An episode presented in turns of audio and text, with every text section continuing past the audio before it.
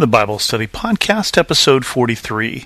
This was the second episode in a series on the church, what it is and what it's called to be, and this episode will focus on the church is called to be thankful.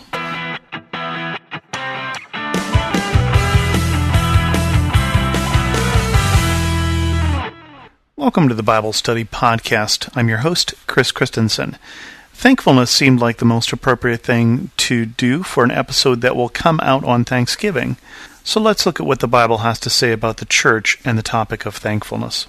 First, we ought to say that if you look up thankfulness or thanksgiving or thanks in your Bible dictionary, or if you look it up at Bible Gateway dot org, which is what I did, I found one hundred forty-four different listings that had to do with being thankful, whether it be Jesus giving thanks before he broke the bread at the Last Supper, or some call to giving thanksgiving, or the thank offering, which is laid out as one of the offerings in the Old Testament in the Levitical law in the seventh chapter. Thankfulness is a theme that runs throughout the Old Testament and the New Testament as well.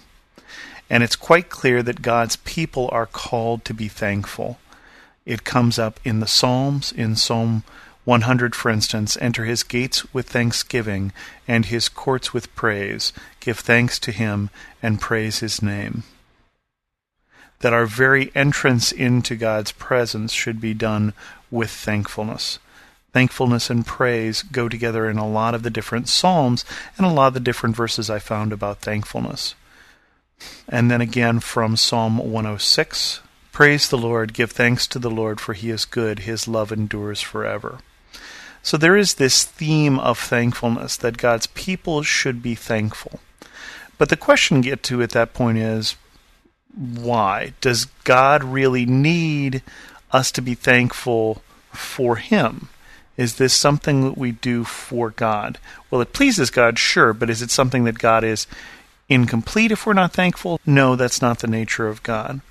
I think we get some clues to that as we start looking at some of the New Testament references to thanksgiving. See if you can see some patterns. I'm going to read you a series of verses, and I'll tell you where I'm reading them from, and let's see if we can see some patterns in these series of verses that mention thankfulness. From Philippians four, rejoice in the Lord always. I will say it again, rejoice. Let your gentleness be evident to all, the Lord is near. Do not be anxious about anything, but in everything, by prayer and petition, with thanksgiving, present your requests to God, and the peace of God, which transcends all understanding, will guard your hearts and your minds in Christ Jesus. And here from Colossians chapter two. So then, just as you received Christ Jesus as Lord, continue to live in him, rooted and built up in him, strengthened in the faith as you were taught, overflowing with thankfulness. And then from Colossians three, let the peace of Christ rule in your hearts, since as members of one body you were called to peace, and be thankful. Let the word of Christ dwell in you richly as you teach and admonish one another with all wisdom, and as you sing psalms, hymns, and spiritual songs with gratitude in your hearts to God.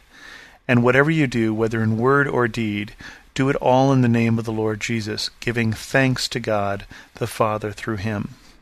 And here from the first letter to the Thessalonians, chapter five. Be joyful always, pray continually, give thanks in all circumstances, for this is God's will for you in Christ Jesus. Did you see any patterns in there?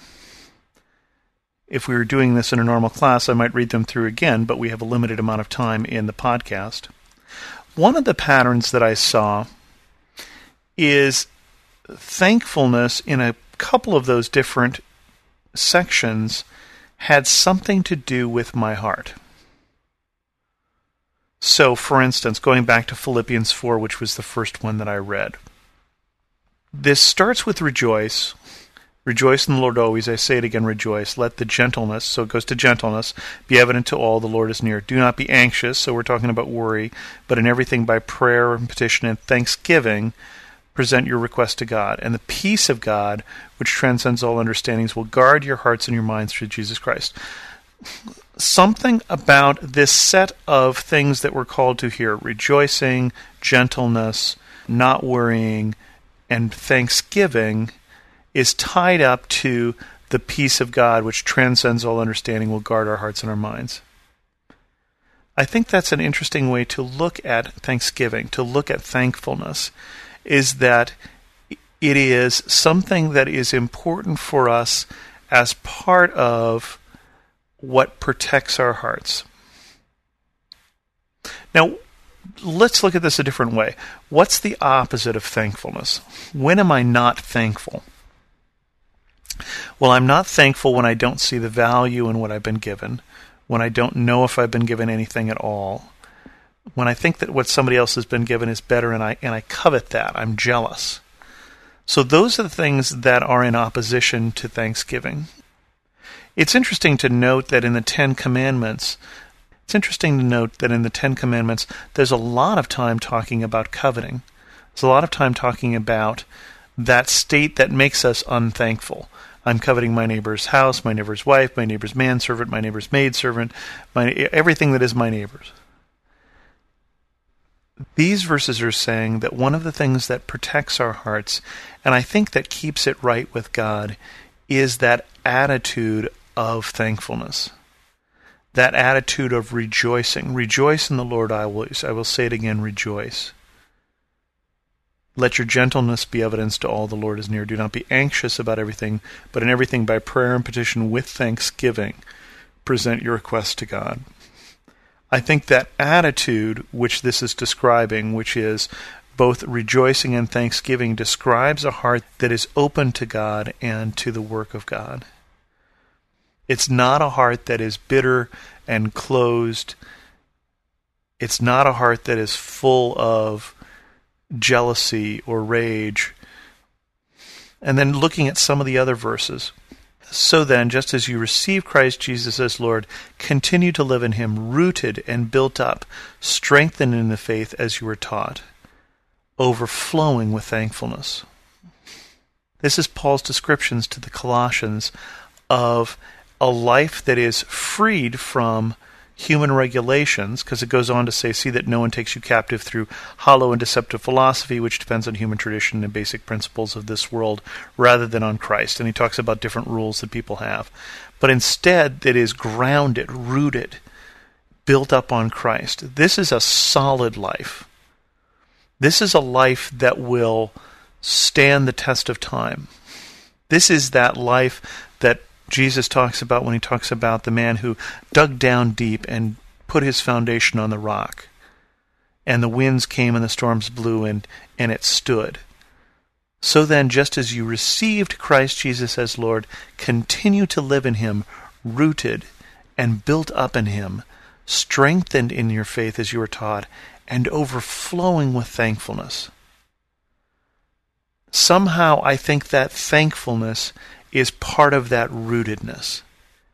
If we're really rooted in what God has done for us, if we understand what the gift of Jesus is, if we understand the love that God has shown us,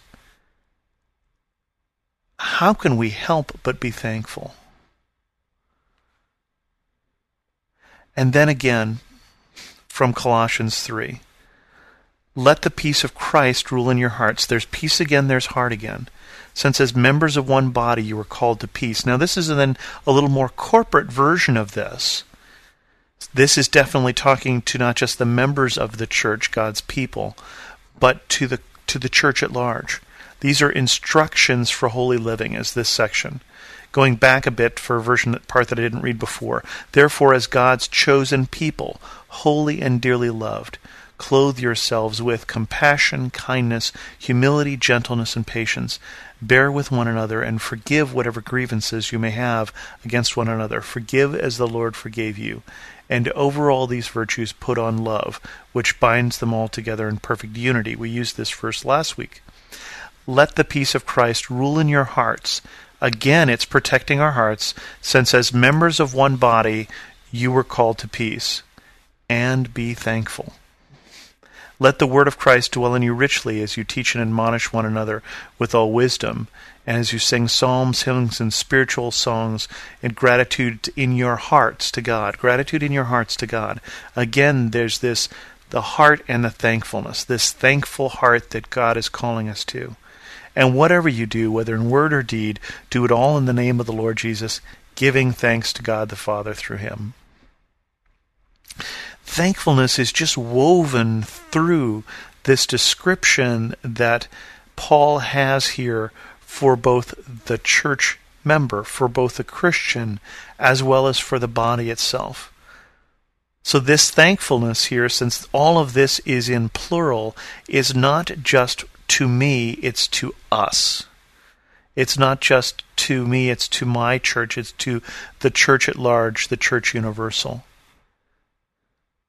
Be joyful always, pray continually, give thanks in all circumstances, for this is God's will for you in Christ Jesus. The church and we who are the church are called to be thankful.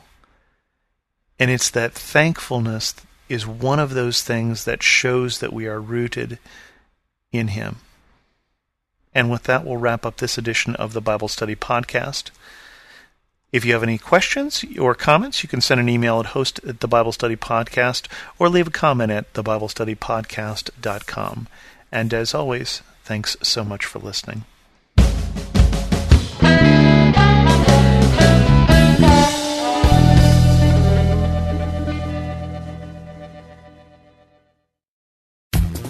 The best and the brightest, served up daily by the sharpest minds in content delivery, Podshow and Limelight.